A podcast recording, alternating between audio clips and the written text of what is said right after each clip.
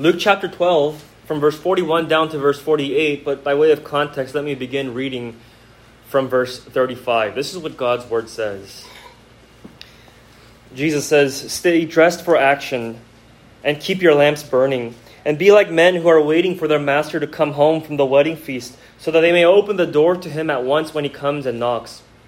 Blessed are those servants whom the master finds awake when he comes. Truly I say to you, he will dress himself for service and have them recline at table, and he will come and serve them.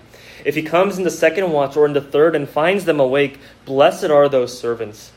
But know this that if the master of the house had known at what hour the thief was coming, he would not have left his house to be broken into. You also must be ready, for the Son of Man is coming at an hour you do not expect. Verse 41 Peter said, Lord, are you telling this parable for us or for all? And the Lord said, Who then is the faithful and wise manager whom his master will set over his household to give them their portion of food at the proper time? Blessed is that servant whom his master will find so doing when he comes. Truly I say to you, he will set him over all his possessions. But if that servant says to himself, My master is delayed in coming, and he begins to beat the male and female servants and to eat and drink and get drunk, the master of that servant will come on a day when he does not expect him, and an hour he does not know, and will cut him in pieces and put him with the unfaithful. And that servant who knew his master's will, but did not get ready or act according to his will, will receive a severe beating. But the one who did not know and did what deserved the beating will receive a light beating. Everyone to whom much was given, of him much will be required. And from him to whom they entrusted much, they will demand the more. Amen. Let's pray together. Our Father, we believe that the Bible is your very living word, and that the words which we have just read are not the words of mere men only, but that they have been inspired by your Spirit. And so we ask now this morning, as we have opened it, that you would speak, O Lord, and that you would shape us and fashion us in your likeness, that you would teach us what you want us to know and that you would make us what you want us to become for your glory. In Jesus' name, amen. As we've thoroughly discussed over the last several weeks, the Bible presents the life of a believer as looking forward to a world that is yet to come. The Christian's mind is to be set on the things of heaven above, not of earth below. And we're called to live for the promises of future glory in eternity rather than living for the temporary pleasures of present life on earth. But sometimes, as we concentrate on all this biblical emphasis on, on living for eternity and in the coming life after this one, we can find ourselves wondering well, then what about this life? I mean, is there any meaning or significance to it? Is there no purpose for this present life on earth as a Christian other than to just avoid all the snares of its temptations and otherwise just kind of stare into the sky and wait for when the Lord will return? That is to say, does the call to be eternally minded mean that I must be absent minded in the present as though this life on earth no longer has any relevance or importance? And the answer is not at all. To the contrary, the believer who is the most eternally minded has and enjoys the richest sense of true purpose and meaning in this present life on earth because he understands this present life to have a preparatory function for what awaits. It's, it's a testing ground for eternity and all the things that are there waiting for us. You see, we began last week from verse 35 to 40 as Jesus urged his disciples to be always ready for the day of his return. And so much of his, his instruction there was geared toward getting our eyes to look ahead at the eternity that is at hand. But beginning in verse 41, Jesus moves on to give another parable, another illustration that focuses on what our present lives are to look like in light of the eternal reality that is imminent. And the image that he impresses on our minds is that of a faithful and wise manager, as he says in verse 42. Now, in our context of our modern industrial society, we often associate the term manager with the one that's in charge. Many of you working folks answer to your manager, who is your boss. Hopefully, you have a nice one, but I know that's not always the case. But here in this analogy, Jesus is not talking about himself when using the term manager. He's the master, the one who is in charge, but he appoints managers over his household affairs, which means we, as believers, are the managers here in this parable. It's not that we are the boss, but that we are those to whom our master has entrusted the things which belong ultimately to him. I mean, it's like the job of a property manager. You don't own the property, it's not your house, but the homeowner has entrusted to you his house for his purposes. And likewise, that's what it means for us to be managers. We are stewards, we are custodians. And that's what this present life is it is a stewardship. And we need to learn to see ourselves as stewards, namely, that everything is the Lord's. Psalm 24 1 The earth is the Lord's and the fullness thereof. Everything belongs to him. Even life itself, our very own lives, belong to him. We're not the ultimate owners. And if that's the case, well, why has God given those things to us? Why has God given us life? It's that with these things, it's that with our lives, we might be found as faithful stewards. That we will be found as faithful, having been entrusted with the temporary things, so that we might be eventually entrusted with even more glorious, eternal things in the life to come. And so, in the meantime, the question comes down to our basic mindset and framework of life. Do we see ourselves as God sees us, as custodians of His belongings and servants of His will? And this is true of every believer. Uh, notice Peter's question in verse 41. Jesus had been telling his disciples just earlier of the imminence of his return and had just finished urging them to be ready at all times, for the Son of Man is coming at an hour they don't expect, and that'll be the day that they will stand before the Master and give an account of their life, as it were. And it's then that Peter asks in, in, in verse 41 Lord, are you telling this parable for us or for all? Now, what Pro- Peter probably meant was, are you talking about just us? Are you talking to just us, your disciples here in the first century, as we're listening to you say these words? Are we, Peter, James, John, and the other apostles, the specific servants that you have in mind? Or is this applicable to everybody, other believers too? And interestingly, Jesus, Jesus doesn't answer the question directly, but he instead proceeds to give this new parable, the content of which answers the question, namely, that everything Jesus has been talking about applies to every believer. And it's helpful to note that in Mark chapter 13, verse 37, as Jesus gives a similar teaching on a different occasion, there he tells them plainly, What I say to you, I say to all, stay awake, be alert, be ready. And so the important point here is that every Christian every disciple of all generations, ages, nations, everything, we're all his servants. Which is the point of this parable as Jesus essentially categorizes everyone into one of two categories a faithful steward or an unfaithful steward. You see, the question is not whether you are a steward of the things of God, but what kind of a steward. You are. Because what you have, your life as is, all of your possessions, all of your belongings, your whole family, everything, your life has been purposefully given to you exactly the way it is by God. And with it, the question is are you a good steward? Or are you a bad steward?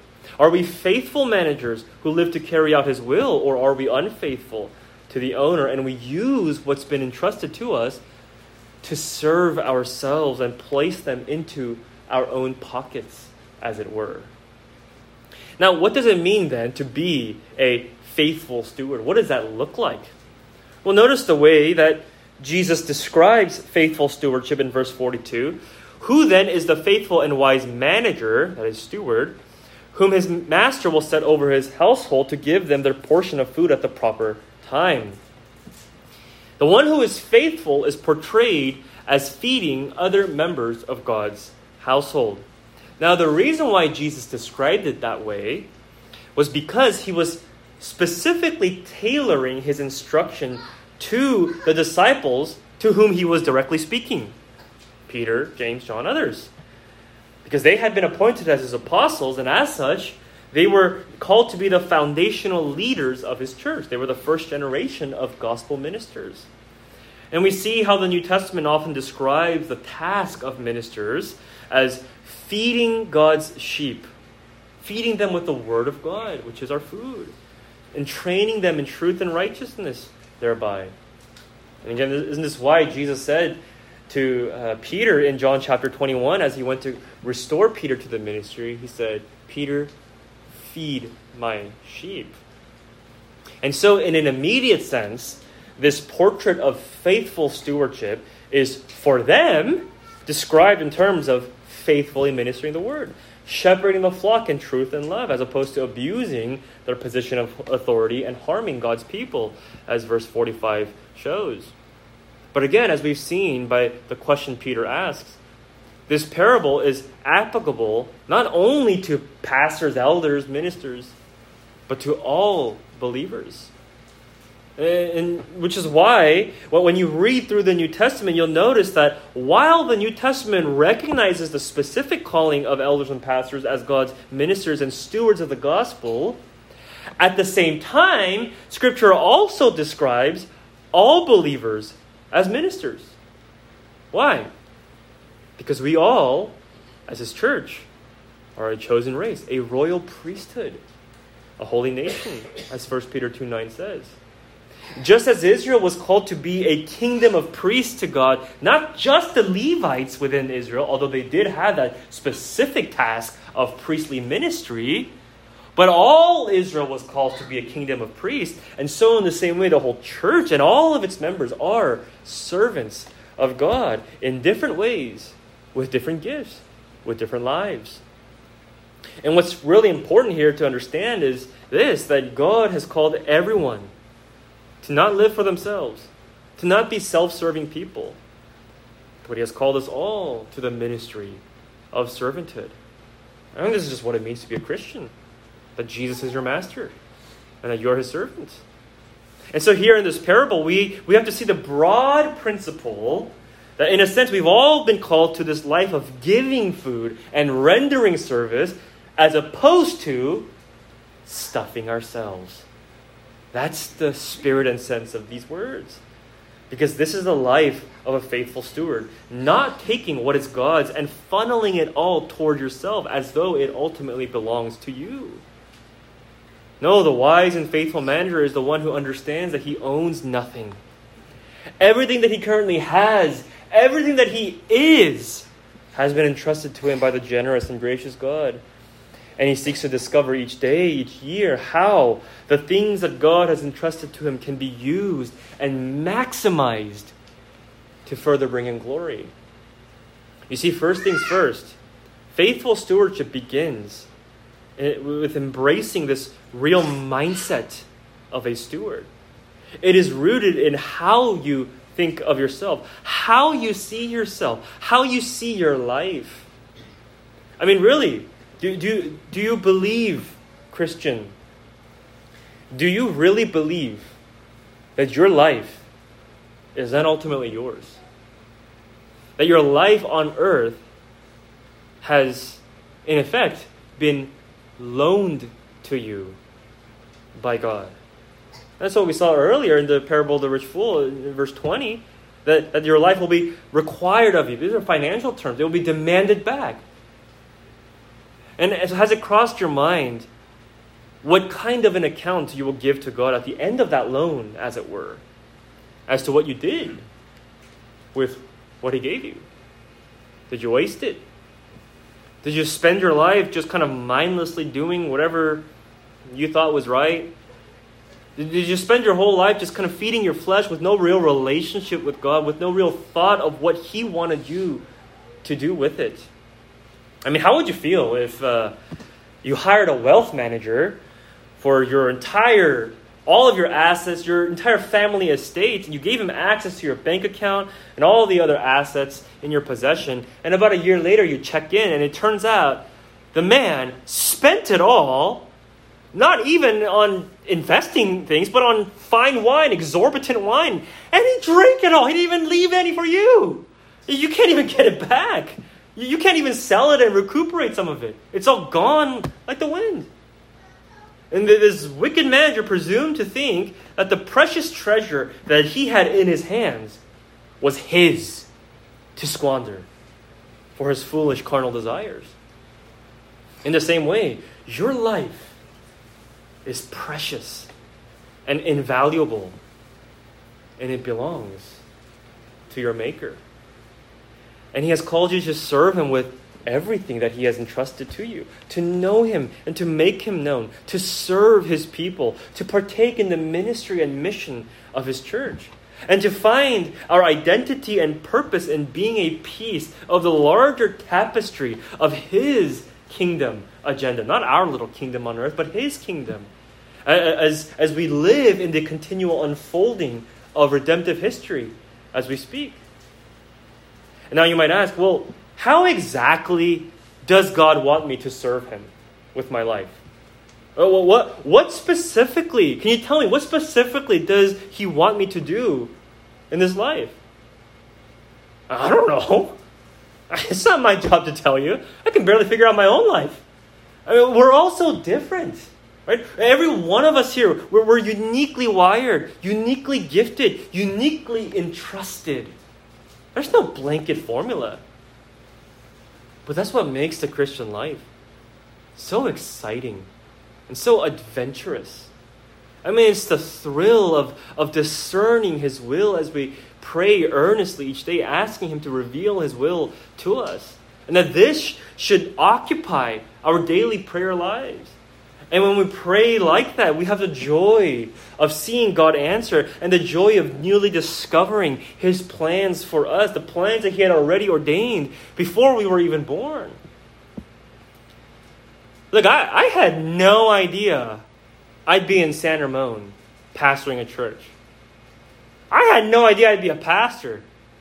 I had no idea I'd be in America. Like, I wasn't even born here. I just got plopped off here and I was like, okay, well, I guess I got to figure out how to communicate with these people. Everyone's saying hi, so I guess I'll just copy them. Hi, hi. And next thing I know, I'm here uh, standing before people talking in this, in this language that I eventually learned. I, I didn't plan any of this. But I know without a doubt that I'm here because God heard the prayers of this young high school boy whose eyes had been opened to the glory of the gospel, the truth of Christ. And this young high school boy said, Lord, whatever you want, I just, I just want to know you and to make you known. I didn't know that this is his plan. Maybe if I had known, I wouldn't have asked that.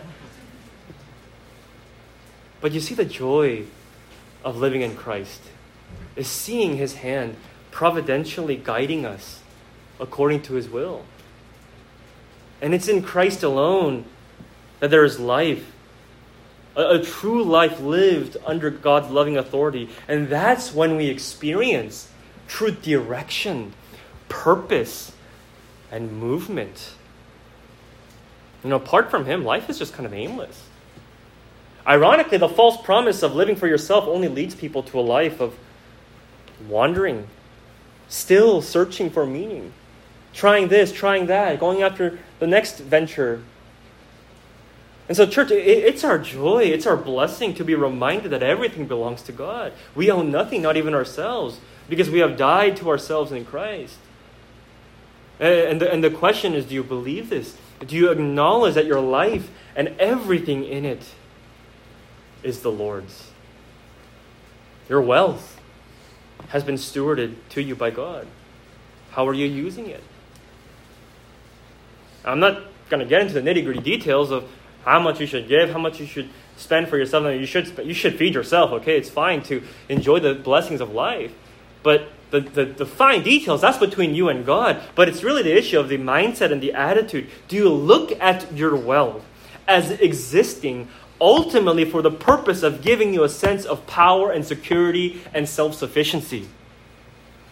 Or do you see it primarily as one of many means that you realize, ah, it can be used to serve God and His church? And for those of you whom God has blessed with much wealth, how have you been managing God's money? That's the way we all have to think about it. Your, your skills, your talents. Why has God given you certain passions and giftings? Is it to glorify yourself? Or is it to use it to serve the body of Christ and to build others up, which is the whole purpose of the spiritual gifts? In 1 Corinthians 12 14, it drives me nuts when people take it out of context and use it to justify self serving uh, aberrations of uh, the charismatic movement when the whole point is Paul's rebuking the people, saying, no, no, no, no, that's not what spiritual gifts are for. It's not for edifying yourself, it's for edifying others, it's for edifying the church. Here's a big one for the parents. What about your children? Do you believe that your children are not ultimately yours?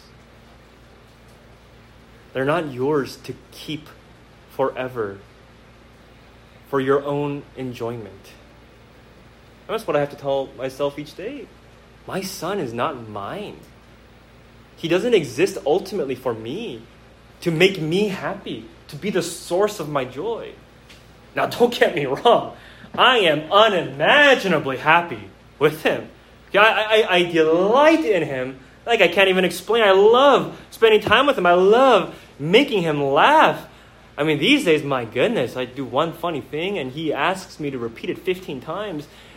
And by the grace of God, I make it to 15 times.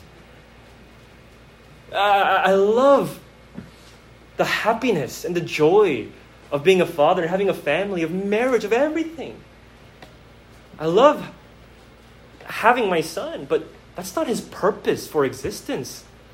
And if I raise him in any way that even remotely suggests to him that his purpose and obligation in life is chiefly to bring happiness to mom and dad because they don't know how to find happiness apart from kids, then I will have robbed God of his rightful glory, and I will have robbed my son of the true joy and meaning of the life that God has given him. Because the reason he lives, the reason any of us have been given life and have any breath still left in us is that with this life, we might come to know God, that we might see His worth, and we might be satisfied in Him, live for Him, glorify Him, and find our highest happiness in being His servant and child.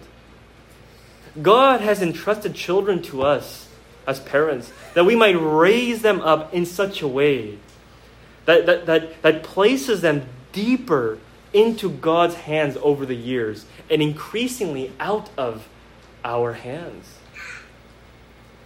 But you see, the question is always how are you stewarding all that God has given to you?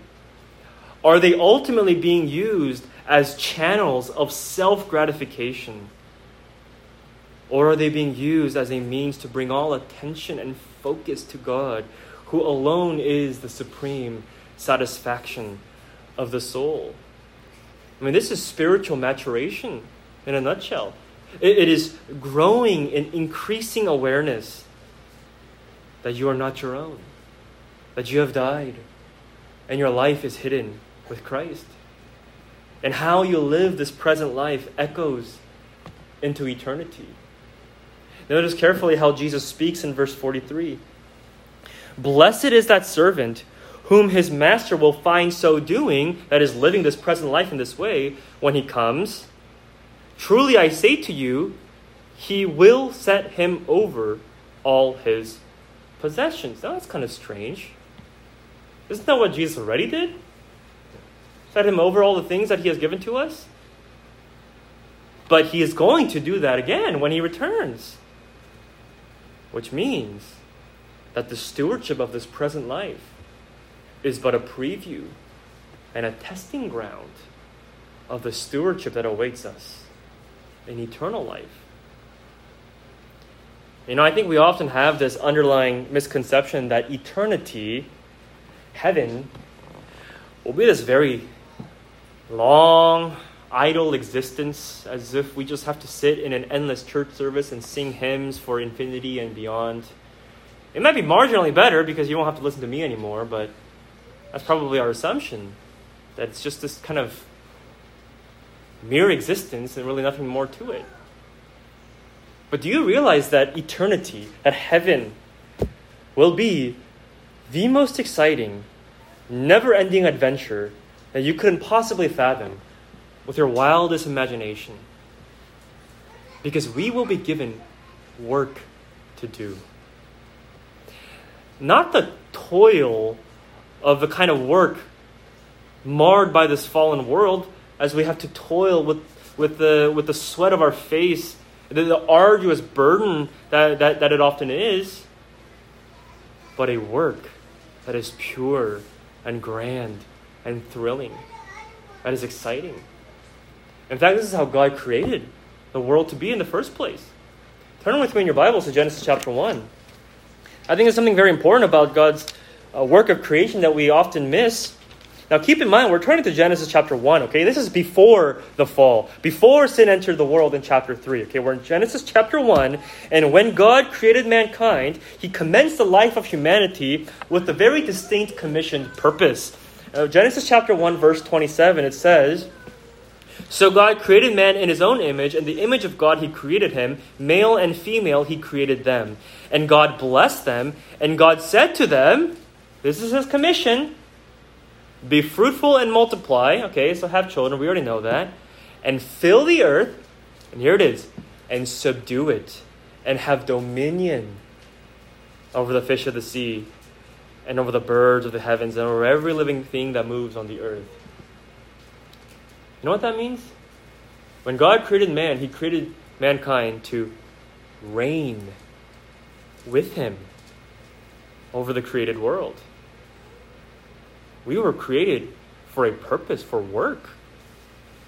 In Genesis 2:15, it's very clear that God gave Adam and Eve the work of managing the garden. God stewarded his kingdom from the get-go to mankind. This was always his original intention and design. Why? Why would God do that? To share with us something of his essence. He is the Almighty ruler and King. But this is how much God intimately loved humanity, whom He created, that He created us to give us the experience of reigning with Him as His vice regents, as it were. He entrusted the garden of His own kingdom to mankind, Adam and Eve. He gave them the privilege of the most glorious stewardship. But what did mankind do? With that unimaginably generous privilege. We used it to rebel against God, establish our own kingdom, and establish our own selves as autonomous rulers. That's the heinousness of sin, you see. That's why we all deserve to be cast out of his kingdom forever, punished for our wickedness. But isn't this what makes the gospel so amazing? That God sent his son to pay for the punishment of our sins on the cross. And not only that, if that's not amazing grace enough, Jesus came to restore that original purpose and destiny for us to be stewards of all of God's kingdom. Isn't this why we see Jesus saying things like earlier in verse 32 of Luke chapter 12?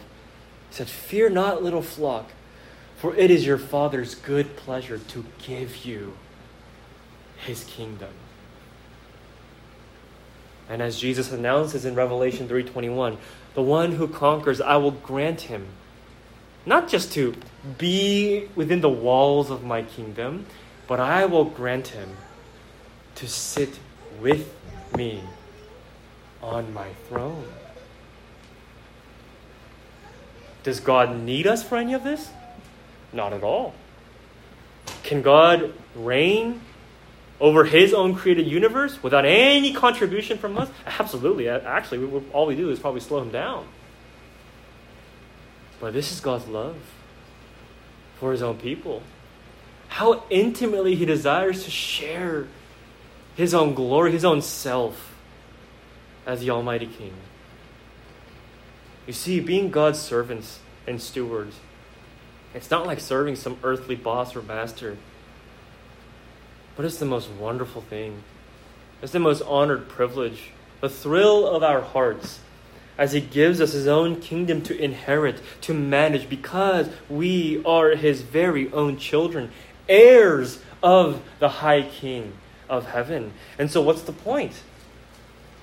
The point is that the stewardship of present life on earth is a preparation, a training ground for eternity, and, and for the unimaginably glorious plans and purpose that God has for each of his children.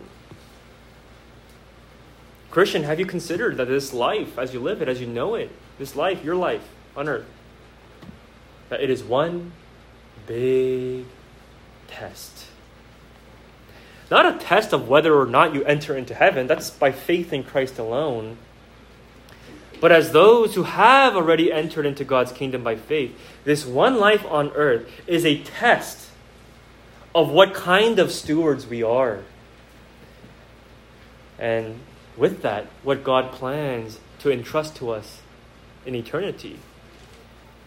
God has assigned each and every one of us uniquely with our particular background the spouse He has given to us, the children He has given to us, the career path, the wealth, the, the hardships, the pains, the everything to test our faith in preparation for what is to come, for the stewardship that awaits. Now, some of you, God has entrusted to you, He has entrusted great pains and sorrows.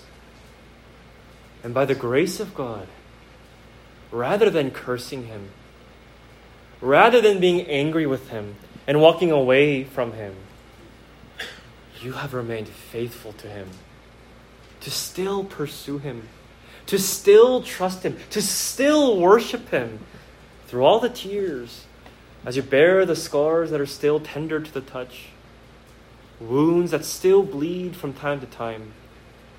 And God sees that you have not wasted your suffering but you've been clinging to Him by faith. And through it all, your life testifies to the glory of Christ, His sufficiency, how He is worth living for no matter what, how Jesus is enough.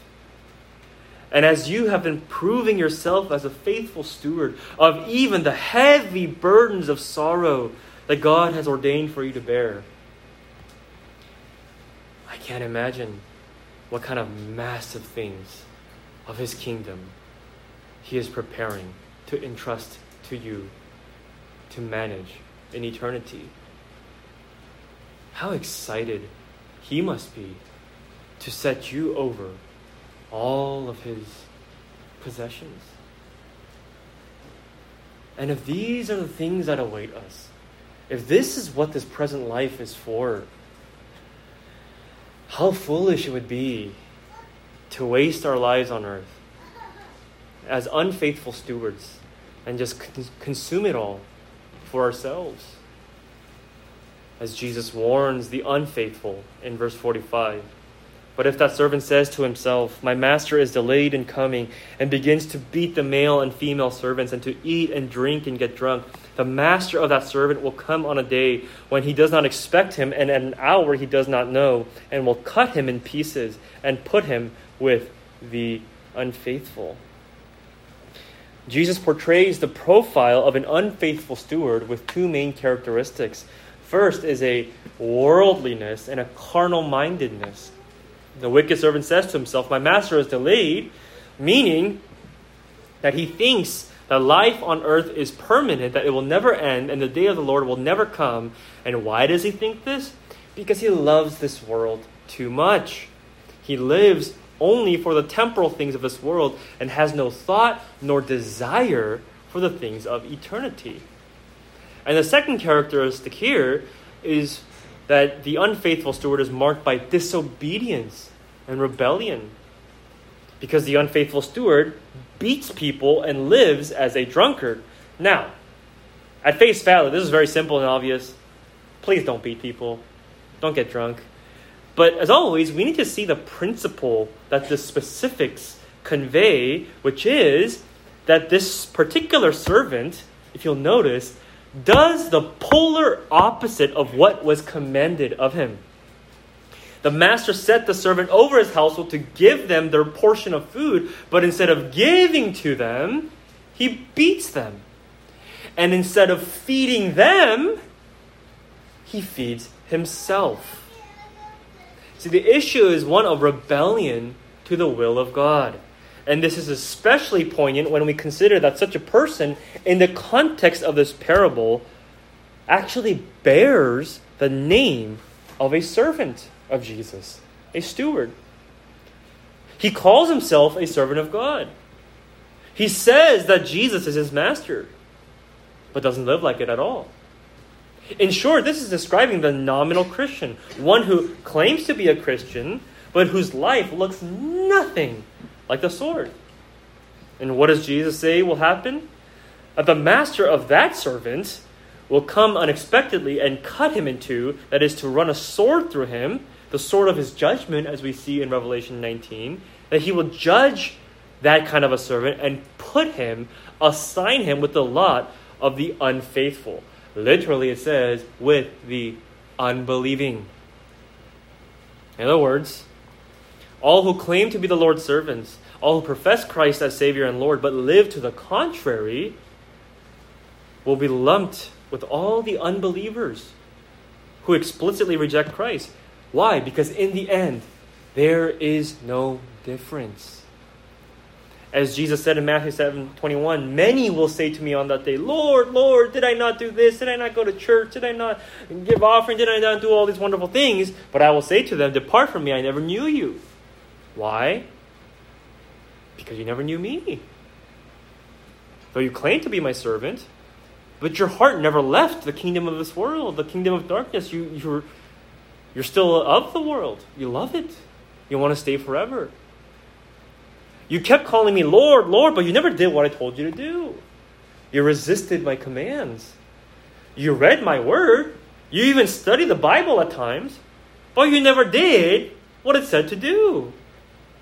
And so they will suffer the same fate as those who despise and reject Jesus as Lord. And actually, they will suffer an even worse fate. Verse 47 A servant who knew his master's will but did not get ready or act according to his will, will receive a severe beating. But the one who did not know and did what deserved a beating will receive a light beating. Everyone to whom much was given, of him much will be required, and from him to whom they entrusted much, they will demand the more. As we've seen already before in Luke chapter 10, and so again here, Jesus reminds us of the same spiritual law that is, the greater the spiritual privilege, the greater the responsibility. And so, nominal, casual Christians who are in the pews of the church every Sunday will be punished even more severely than outright non Christians because they knew the truth. They were instructed in it, but they still refused. It is a greater blasphemy, a greater offense to be face to face with the truth and yet to say, even so, sin is better. I am still a better master for myself than Jesus is for me. Living for my own will is still to be preferred than living for you, Jesus, even after hearing about what a wonderful master you are. And this is a weighty warning and call to self examination. In church, we all know the will of God because we have His Word. We hear it preached every week. We're hearing it right now. But the only real question is are we going to submit to it? To whom much has been given, much will be required. And we who sit under the authority of God's Word in the doors of His church, much, much, much has been graciously given to us. We, we cannot plead ignorance. And thank God that we are not ignorant of His Word. The truth that sanctifies us, the lamp that guides our feet, the power of God to save those who believe and bow the knee to Christ, who is King. If you're here this morning and you have not bowed the knee to Christ, this is the plain and simple reality that we will all stand before Him, the great judge, one day and give an account of our lives. And as sinners apart from Christ, we have all wasted away our lives, living as our own master, which is the biggest lie of false promise. And we have nothing to show for the life that God has so graciously granted to us. As sinners, we are all by nature worthless, wicked stewards who have taken what belongs ultimately to Him and spent it on ourselves. And so we're lost in our ways and destined for eternal judgment. But God sent His Son to take on the judgment of sin, you see, by dying on the cross in the place of sinners who confess their sin and turn to Him by faith. And not only can you be forgiven of your sin and rebellion and receive the free gift of eternal life, but you can know Him now. That your life now can change and be put under His loving authority. And you can know the joy of living this life the rest of your days with the real purpose and direction in living for Him, the gracious Master who gave Himself for sinners like you. You don't need to wander around any longer. Come to Him. Entrust yourself to Him. He will take you under His wings and He will teach you how to live as a faithful and happy and fulfilled steward in this new life lived by faith in the Son of God, who loved you and gave himself for sinners like you and me. In church, I hope we're reminded through this all what a blessed Master we serve, how benevolent God is that He makes us such privileged stewards of all that is His. You know, I love how God strengthens our faith and calls us to greater obedience, not by scaring us into obedience, but by giving us glimpses of the eternal reward that awaits. I mean, really, eternity will be so much more exciting than you and I have ever imagined. No eye has seen, nor ear heard what God has prepared, what glorious things of His kingdom He is preparing to entrust to us to enjoy for His glory as we reign with Him.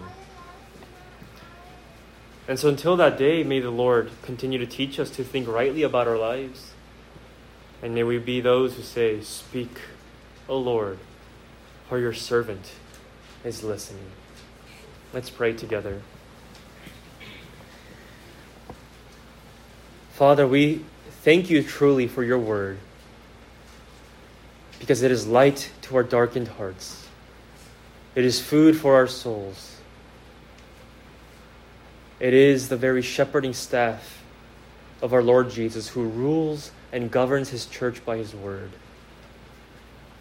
And we ask that you would help us to embrace it, to surrender to it, and to see it as the lovely instructions of a loving Father that it really is. And Father, we thank you for giving us the sacrament of the Lord's Supper. That by it we are reminded of the grace of our Lord Jesus Christ that is sufficient for us always. And even so, as we take it, we proclaim His return and His kingdom. And it not only feeds us and strengthens us for the present, but it also serves to set our eyes ahead. And so we ask that you would take this ordinary bread and the cup and set it apart for the holy purpose of feeding our hearts. We ask in Jesus' name, amen.